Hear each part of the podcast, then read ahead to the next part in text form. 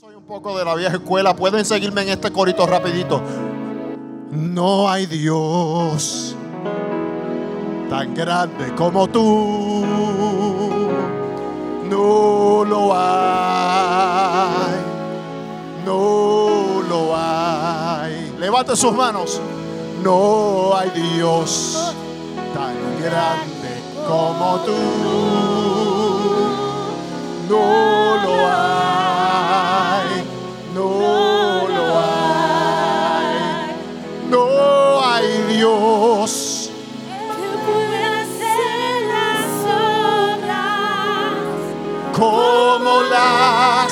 Que haces tú. No hay Dios que pueda hacer las obras como las que haces. Oye bien, no es con espada, no es con ejército, mas con su santo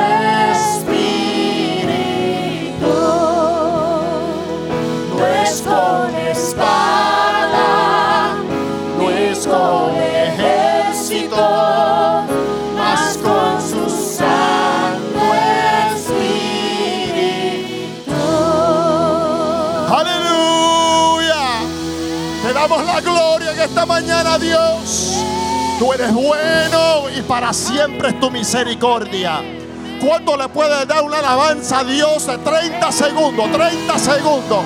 Levanta tu voz en esta mañana y dile, hasta aquí tú me has ayudado Jehová. Aleluya. Santo, santo, santo, santo. Te adoramos. Te adoramos. Te adoramos. Aleluya. Mira al que está a tu lado y dile, te quiero felicitar. Porque atravesaste y saliste de la tormenta. Come on, you gotta celebrate. Que celebrar eso. Saliste de la tormenta. Aleluya. Hasta aquí te ha ayudado Jehová y por esa razón debe de haber una alabanza nueva en tu boca. Una alabanza nueva en tu boca. Aleluya.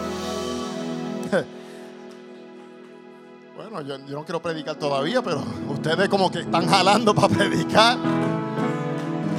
Mira, rápidamente les saludo en el nombre de Jesús. Estamos felices de estar en Orlando. Tomen asiento, tomen asiento. Estamos felices de estar aquí en Orlando, ya que Orlando es Orlando, Centro Florida, es nuestro hogar por más de 30 años. Y para los que no saben, eh, recientemente, tres meses atrás, nos mudamos a Springfield, Missouri, para servir como vicepresidente de Convoy of Hope. Y wow, ha sido un- una bendición. Para aquellos que no conocen quién es Convoy, la organización es básicamente una or- organización que sirve cu- 465 mil niños alimentamos diariamente. 34 mujeres que estamos empoderando, sacándolas de la esclavitud sexual para que comiencen sus propios negocios.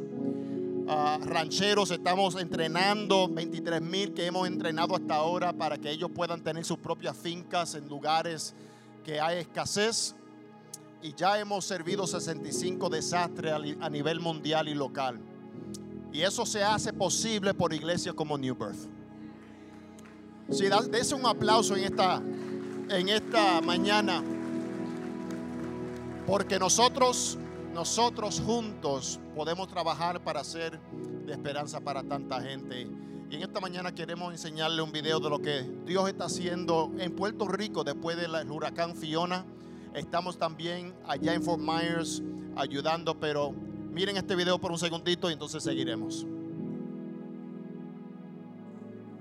que nunca habían eh, visto o vivido una experiencia como esa. Ver las personas eh, saliendo atrapadas entre las aguas a las 2, 3 de la madrugada. I, I will tell you 75% of the citizens here in Salinas suffer. Sí, muchos perdieron ropa, este, muebles. El agua azotó demasiado.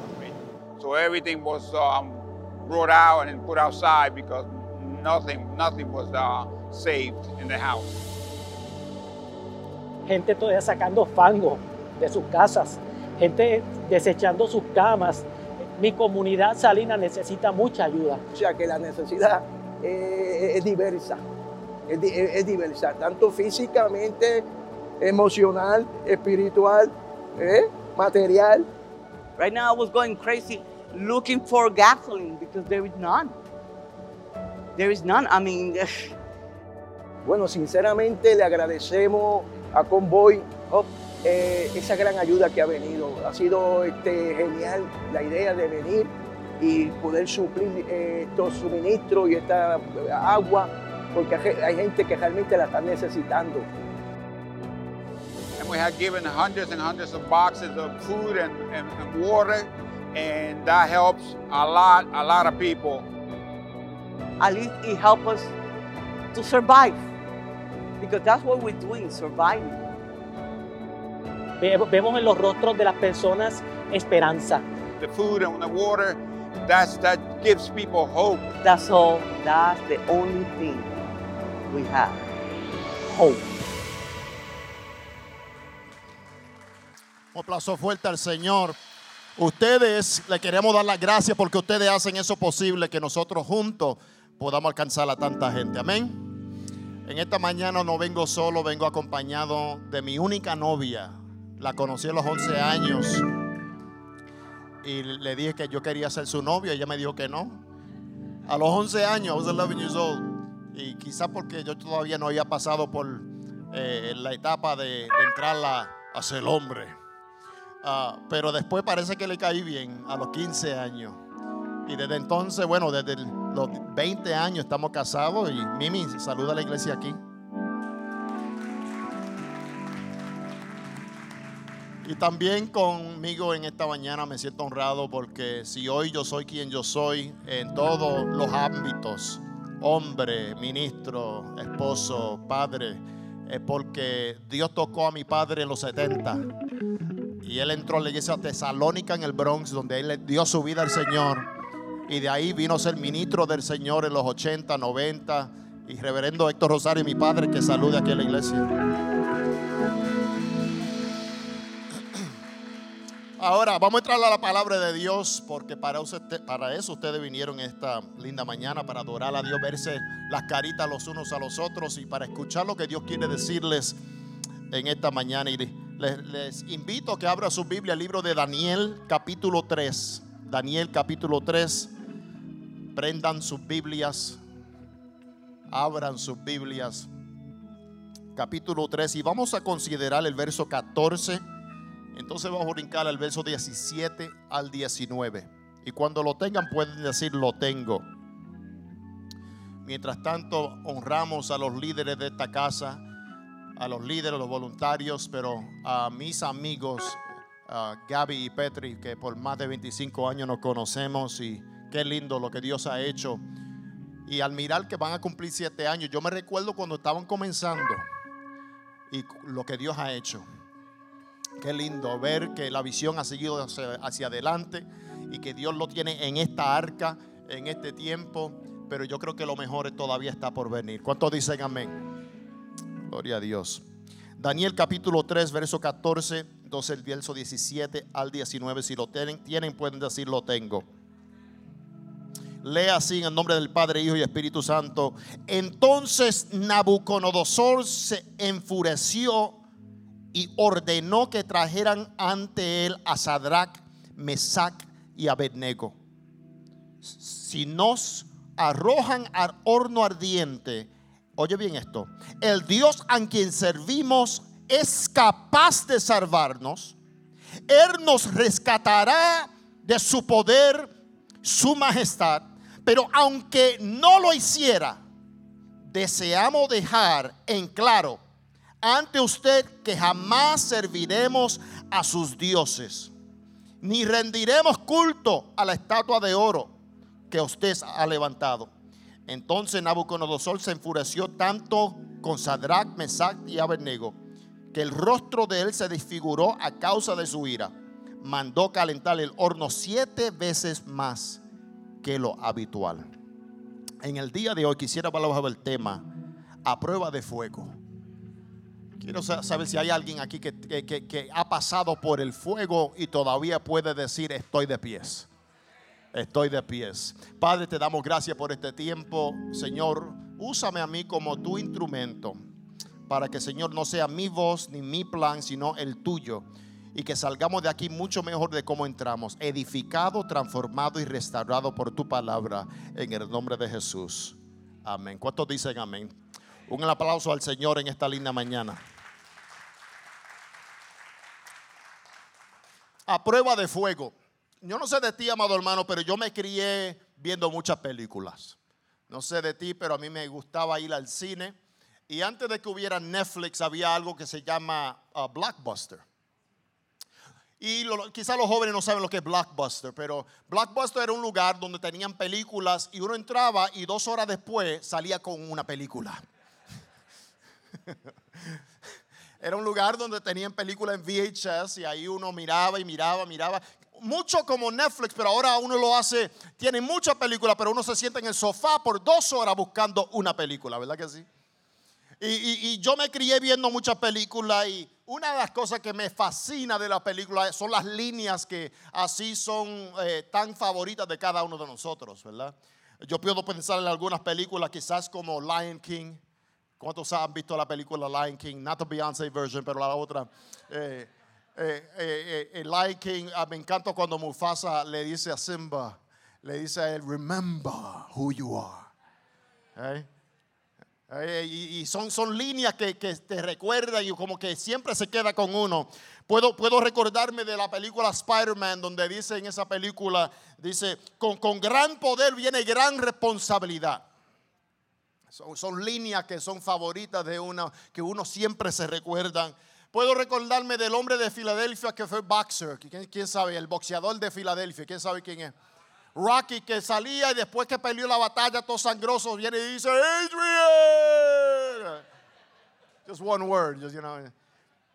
Entonces puedo pensar a, la primera película que yo vi en el cine, porque cuando yo me crié yo no podía ir al cine.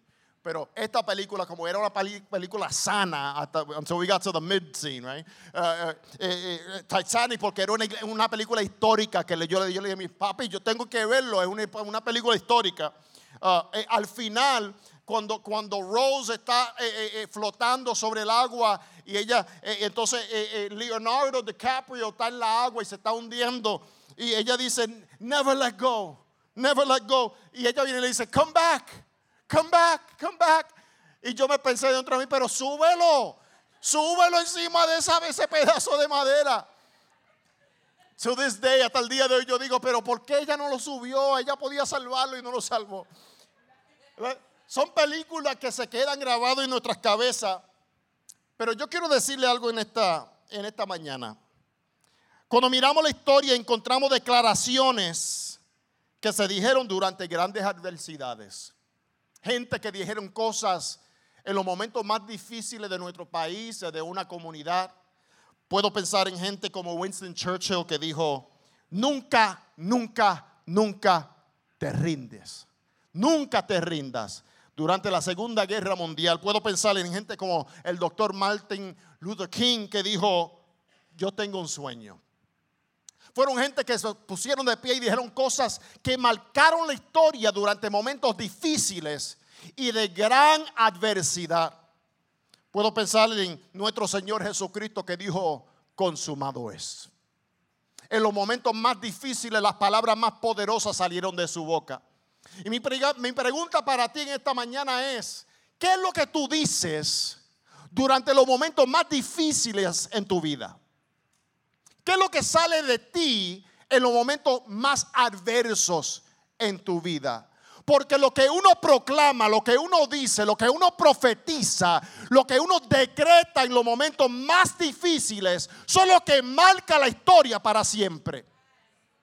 Muchas veces estamos esperando que una comunidad se levante. Muchas veces estamos pensando que alguien tiene que decir algo, alguien tiene que levantarse, pero cuando Dios va a comenzar un movimiento, Él usa a una persona. Y esas personas están aquí en esta mañana. ¿Qué tú dices en los momentos más difíciles de tu vida? En tiempos difíciles, cuando los, eh, eh, eh, nos, hemos comprometido, ¿qué tú haces después que las emociones de eh, esa lo, con quien tú te has comprometido se termina? ¿Qué es compromiso? Compromiso es seguir haciendo lo que tú dijiste que iba a hacer después que la emoción se va. ¿Lo escucharon bien? Compromiso es seguir haciendo lo que tú dijiste que iba a hacer después que se vayan todos los escalofríos. Después que se vaya el sicamanda. Después que se vaya el brinquito para Jehová. Que tú te sigas comprometiendo con lo que tú dijiste que tú ibas a hacer. Y cuando yo miro a estos tres jóvenes hebreos escogidos por el rey, porque eran jóvenes y eran parecidos, y yo miro lo que ellos dijeron, yo me quedo asombrado. Porque en los momentos más difíciles de sus vidas, en la adversidad más grande en sus vidas, ellos se pusieron de pies y no se postraron. No se rindieron delante de la música del rey, no se postraron delante de la estatua del rey. Mientras todos se postraron, ellos dijeron, nosotros no. Y cuando salen y vienen delante del rey, el rey está enfurecido y el rey está enojado y el rey va a prender así el horno mucho más eh, fogoso. Ellos vienen y dicen tres palabras que yo quiero compartir con ustedes. Número uno, ellos dicen, Dios es capaz para salvarnos. Yo sé que Dios, oye bien esto, es capaz para salvarnos. ¿Cuántos saben que Dios es capaz? ¿Cuántos saben que Dios puede? ¿Ah? Nosotros cada vez lo decimos, lo decimos que yo todo lo puedo en Cristo que me fortalece. Pero ¿cuántos saben que Dios es tan soberano, tan grande, El Shaddai, tan poderoso, que Él todo lo puede? Él todo lo puede, Él es capaz, oye bien, de soplar y Él creó, así hizo las estrellas. Simplemente respiró y se hizo estrella. Él es tan capaz de saber, oye bien, cada pelo que tú tienes en tu cabello y aquellos que ya no lo tienen, gloria a Dios. Él es tan capaz que su brazo no se ha cortado para salvarte. Dios todo lo puede. Dios todo lo puede. Dios puede hacer. Dios es capaz de llegar a tu necesidad en este tiempo. Y cuando lleguen los momentos de adversidad, es ahí donde tú tienes que decir, Dios puede. Cuando no sabes, sepa cómo vas a pagar la luz, Dios puede. Cuando tu hijo no regresa a la casa, pero Dios puede, Dios lo trae, Dios lo va a traer a su debido tiempo. Cuando la tormenta llega a la casa, pero Dios es mi capitán y Dios puede silenciar la tormenta. Dios puede. Efesios 3:20 dice, al Dios que puede lograr mucho más de lo que podemos pedir o incluso imaginar, mediante su gran poder que actúa en nosotros. Dios puede, dile que está a tu lado, Dios puede. Pero no solamente Dios puede, Dios nos rescatará. Eso fue lo segundo que ellos dijeron. Dios es capaz de salvarnos, pero Dios nos rescatará. ¿Cuántos saben que Dios no solo es capaz, pero también está dispuesto a rescatarnos? Cuando estás pasando por el valle de sombra y de muerte, todavía Dios puede llegar a tu necesidad. Dios no solo es capaz, mira lo que dice Hebreo 11 y ustedes todos lo saben. Dice, ahora bien la fe es lo que esperamos estando seguros de lo que no vemos. Satanás no va a atacar tu fe. Es más, él sabe quién es Dios. Satanás va a atacar tu esperanza. ¿Qué es la diferencia, pastor? Bueno, la fe es que tú sabes que Dios lo puede hacer. La esperanza es esperar a ver si Él lo hace. Y si Satanás va a atacarte estratégicamente, él va a atacar tu esperanza para que tú digas, ¿por qué? ¿Hasta cuándo? Pero mírame a mí que yo soy hijo y yo soy siervo tuyo, ¿por qué a mí? Ah. Señor, pero yo te he servido por 10 años, 5 años, 3 años. Mírame a mí, mira a mi familia. ¿Por qué esto está llegando a, a mí? Pero yo vengo a decirte en este día que Dios nos rescatará. Dios es capaz de salvarte, pero Dios nos rescatará. Si no te rescata aquí, te rescatará allá, pero tú puedes estar seguro que Él te va a rescatar. Dios quiere hacerlo. No es si Dios, no. Señor, tú quieres salvarme, tú quieres. No, no, Él quiere rescatarte. Yo no sé en qué lugar tú estás, en qué etapa de la vida tú estás, pero hoy Dios quiere rescatarte. Es- Está en Él a rescatarte. No hay forma que Él diga hoy no. Él siempre está dispuesto a rescatarte. Dios suplirá todas tus necesidades de acuerdo a sus riquezas en gloria. Eso es para alguien aquí que se encuentra diciéndole al Señor, no sé cómo, yo sé que tú eres capaz de salvarme, yo sé que tú puedes restaurarme, que tú puedes ayudarme.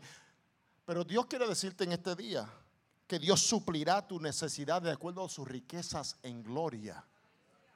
Que tú no, de- tú no dependes de lo que está haciendo la bolsa. Tú no, tú no dependes de tu, de tu trabajo. Tu trabajo no, son, no, es tu, no es tu fuente de donde viene tu bienes. Tu fuente de donde viene tu bienes es Dios.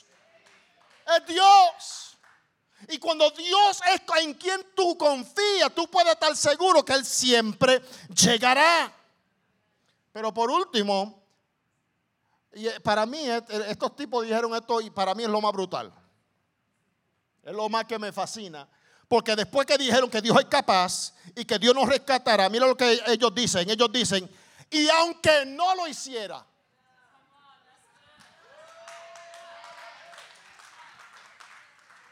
ellos dijeron, aunque no lo hiciera, todavía no nos vamos a postrar. Yo quiero saber que si aquí hay gente que puede decir aunque. Ah, Si hay gente aquí que pueden decir aunque la higuera no florezca. Aunque yo no lo vea en este tiempo.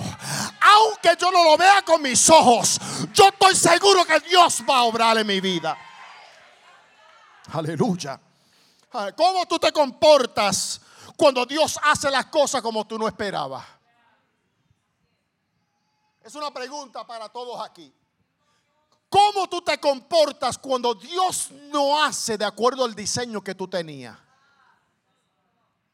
¿Cómo tú te comportas cuando tú esperabas que Dios te salvara del horno y todavía tú vas a entrar dentro del horno? Aunque no nos salve, aunque no nos rescate, todavía no nos vamos a doblar. Hace falta una iglesia, hace falta una, una, una madre, hace falta un caballero, hace falta un joven que tenga una fe que diga aunque. Porque basta ya de gente que eh, alaban y glorifican a Dios eh, y se quedan con un Dios condicional. Ah, Yo le sirvo a Dios cuando todo me va bien. Yo le sirvo a Dios para, eh, transi- eh, ¿cómo te lo, lo digo en español? Eh, un Dios transaccional. Yo hago para que Él me dé. Y mientras yo persigo la mano de Dios, Dios va a seguir transmitiéndome lo que yo necesite. Pero hace falta una iglesia que no mire la mano de Dios, sino que mire el corazón de Dios. Una iglesia que no mire la mano de Dios, pero mire bien a los ojos y, el rostro de Dios. Que no esté enfocado en lo que Dios puede hacer por ellos, pero pueda decir, hasta aquí me ha ayudado Jehová.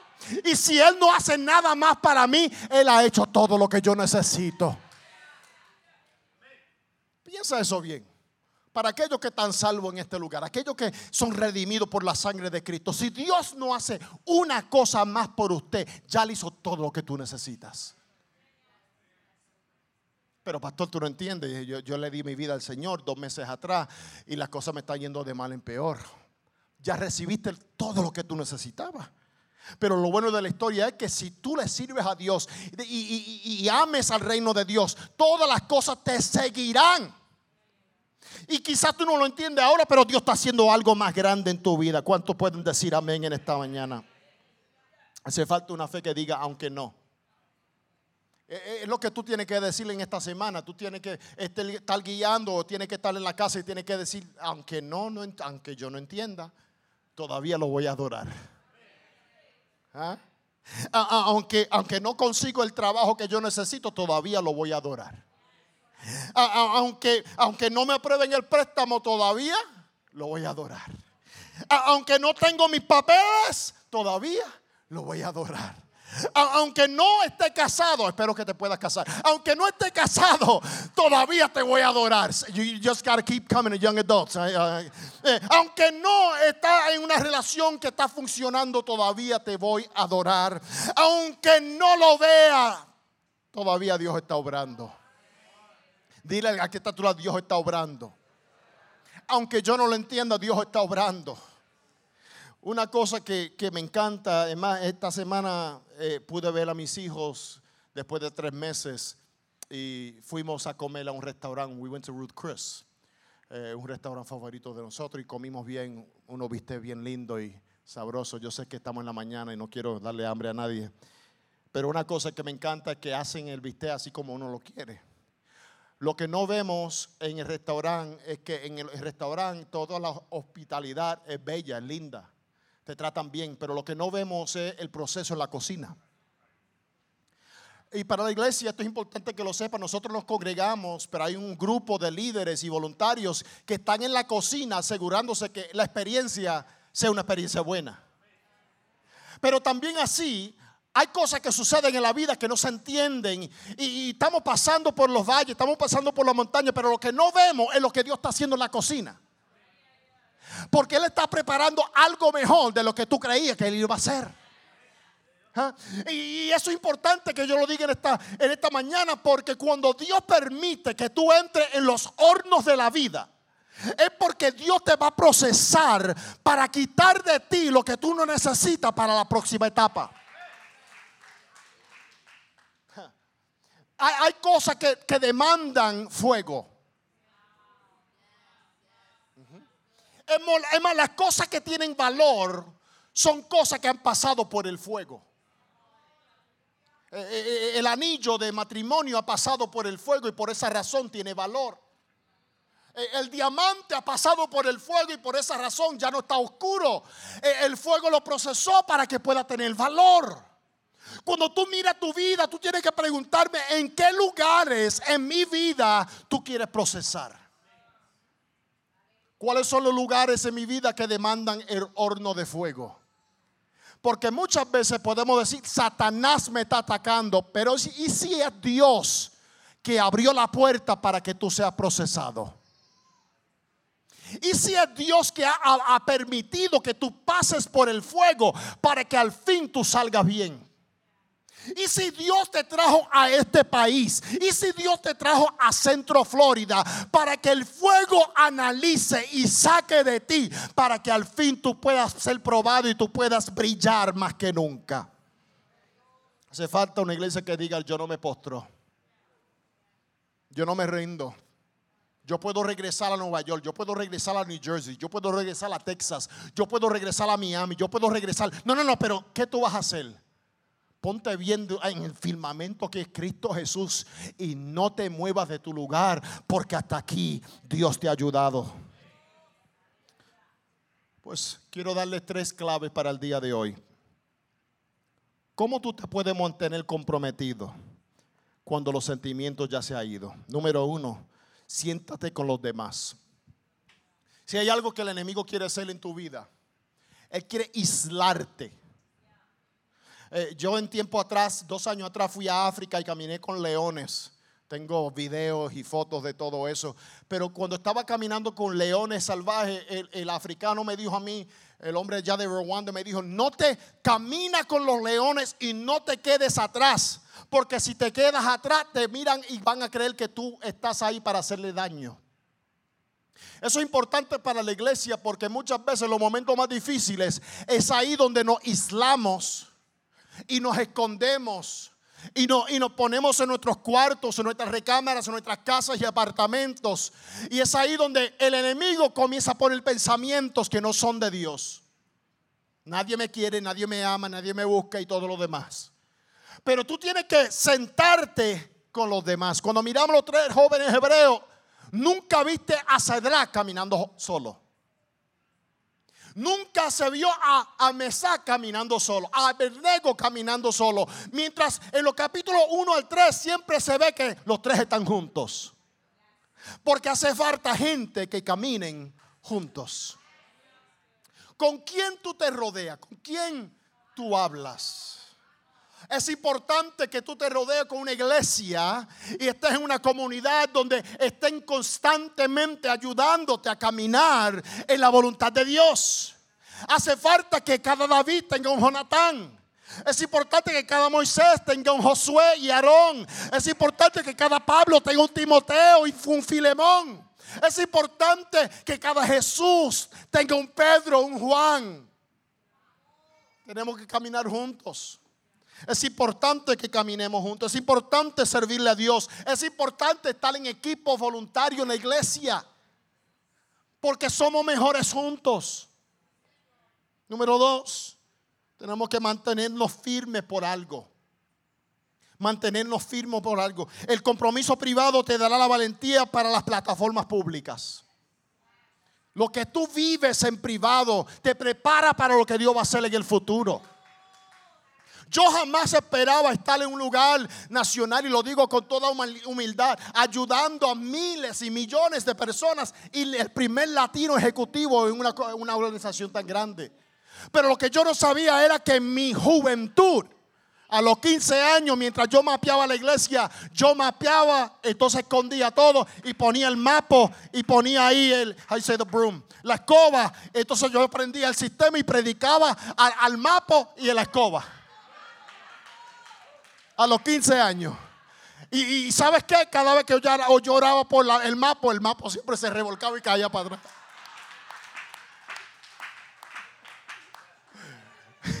Y la escoba siempre estaba teso. A él no le gustaba, a él no le, no le gustaba que tú sabes esa gente que se trincan. Él estaba. Pero esos momentos donde nadie me vio era donde yo me estaba preparando. Pero muchas veces gente quiere micrófono y quiere plataforma sin pasar por proceso.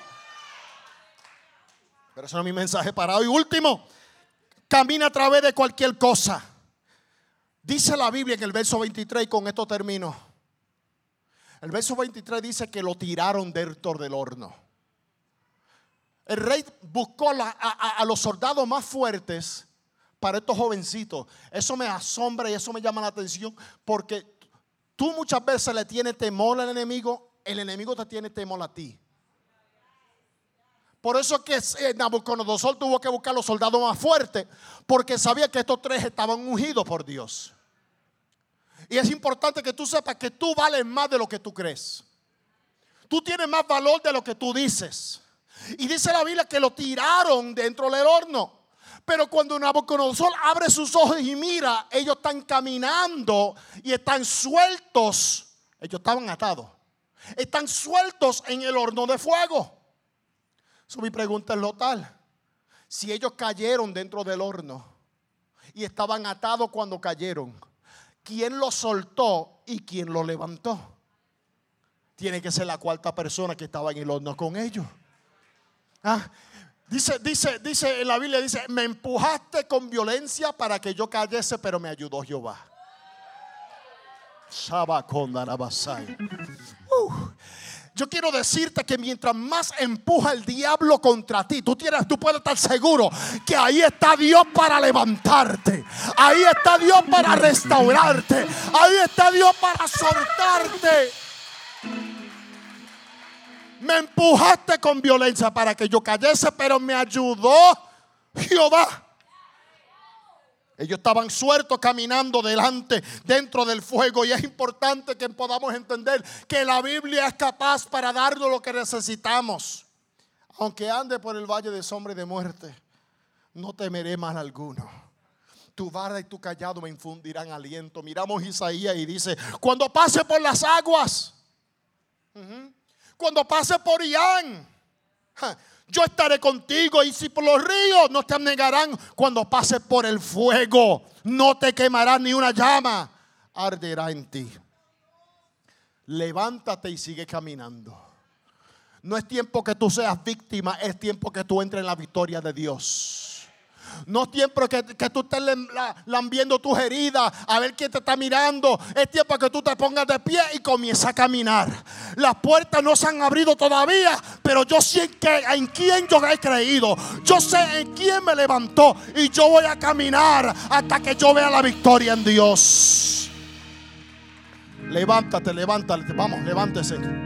Levántate y en vez de en vez de mirar a las llamas de fuego y al sufrimiento, comienza a caminar declarando que de aquí me saca Dios. De esta de esta circunstancia me saca Dios. Si Dios permitió que entráramos es porque él nos va a sacar.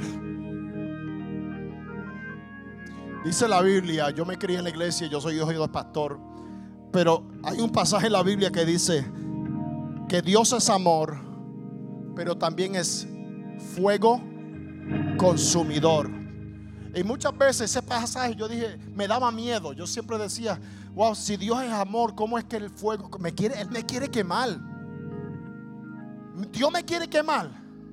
Dios me quiere hacer daño. Si es amor, ¿cómo es que Dios es fuego consumidor? Es porque Él te ama tanto que Él, Él quiere quitar toda la escoria que no te pertenece. Lo voy a decir otra vez. Él te ama tanto que el fuego del Espíritu Santo quiere quemar lo que no es la identidad de Cristo en ti. Y la pregunta para ti, ¿está dispuesto a pasar por el fuego?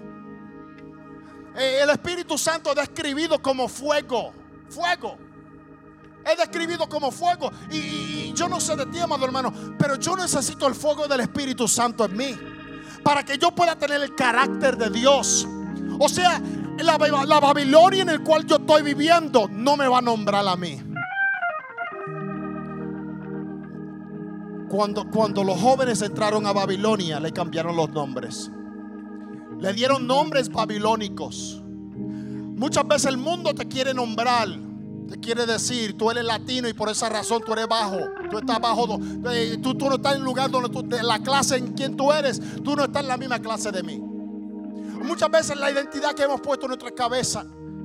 Pero Sadrach, el nombre de Sadrach era Hananía. ¿Sabe lo que quiere decir Hananía? El Señor es misericordioso.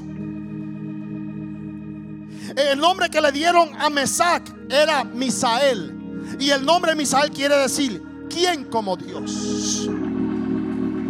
¿Quién, quién como Dios? Son nombres de adoración. Y Abednego, Abednego era Azarías, que es el Señor me ayudará. So, yo me imagino que ellos están en el fuego. Y, y Sadrach le está diciendo a Mesac, Mesac, tú sabes cuál es tu nombre, ¿verdad? Tú sabes tu nombre es Misael. ¿Quién como Dios? Y, y Ab- Abednego le está diciendo a Sadrach, tú sabes cuál es tu nombre, ¿verdad, Sadrach? Tu nombre es Hananía, el Señor que es misericordioso. Y, y, y, y, está diciendo a Abednego, tú sabes que yo soy, ¿verdad? El Dios que siempre ayuda. Habrá alguien aquí. Habrá alguien aquí que pueda declarar que el Señor me ayuda. El Señor es misericordioso. ¿Y quién es como mi Dios?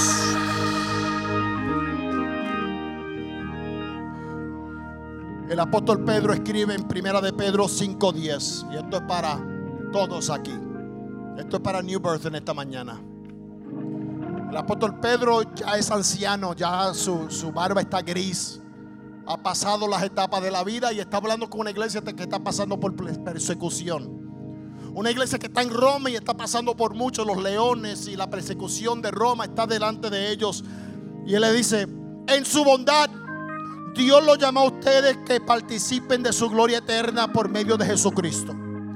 Oye bien, I feel God here, by the way. Yo siento a Dios. Entonces, después que hayan sufrido un poco de tiempo. Es que el, el sufrimiento tiene un límite. Tiene una fecha de expiración.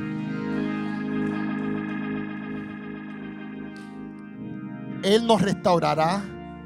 Él nos sostendrá. Lo fortalecerá y lo afirmará sobre un fundamento sólido. Padre, te damos gracias por este tiempo. Bendecimos tu nombre. Y Señor, yo sé que en esta mañana hay gente que están pasando por el fuego de la vida, los procesos de la vida. Y por esa razón el altar se abre ya, Señor, para que tú a través de tu Santo Espíritu consuele, restaure y levante a la gente que está en necesidad. Y si hay alguien aquí, Señor, que no te conoce y que quiere dar su vida al Señor, Señor, este es el momento adecuado para que entiende que hay un fuego que nunca se va a terminar. Un fuego, Señor, que, que es para eh, Satanás y sus demonios. Pero hay otro fuego que es el fuego bueno. El fuego que nos ayuda, el fuego que nos levanta, el fuego que nos restaura, el fuego que nos purifica, el fuego que nos ayuda para seguir hacia adelante. Ayúdanos en el nombre de Jesús. Amén. Y amén. ¿Cuánto le da un aplauso al Señor en esta mañana? Todo de pie, todo de pies. Toca al que está a tu lado y dile, yo no sé de ti, pero yo soy a prueba de fuego. Ahora mi pregunta, entonces vamos a abrirle al altar para que necesite oración, porque yo siento de parte de Dios que hay mucha gente en necesidad de oración esta mañana. Pero primeramente, quizás amigo, tú estás aquí, tú quieres dar tu vida al Señor. Y quizás has, escuchado del Señor o quizás en tiempo pasado tú has pasado al frente y le has dado tu vida al Señor. Pero este es el momento donde Dios quiere decirte, yo sé en cuál lugar tú estás y yo te veo, pero tengo algo mejor para ti. Algo mejor para ti. Y es la vida eterna que viene a través de mi Hijo Jesucristo. Que dio su vida por ti en la cruz del Calvario. Y que así puedes tú tener herencia eh, con Él sentado en lugares celestiales con Él y esperar el gran día de quizás muerte o rapto donde Él venga a buscar su iglesia. Donde tú puedes reinar junto con Él por mil años y después de eso reinar por todo la eternidad. Si tú estás aquí en esta mañana y quieres dar tu vida al Señor, simplemente di, man, yo quiero dar mi vida al Señor levantando las manos después del contar tres. Número uno, número dos, número tres. Levante la mano, Dios te bendiga. Habrá alguien más que dice, yo quiero dar mi vida al Señor. Habrá alguien más que dice, yo quiero dar mi vida al Señor. Así vamos a orar por el amigo que está aquí. Después el equipo quiere hablar contigo para dar los próximos pasos contigo. Padre, te damos gracias por nuestros amigos. Repite esto conmigo, Señor.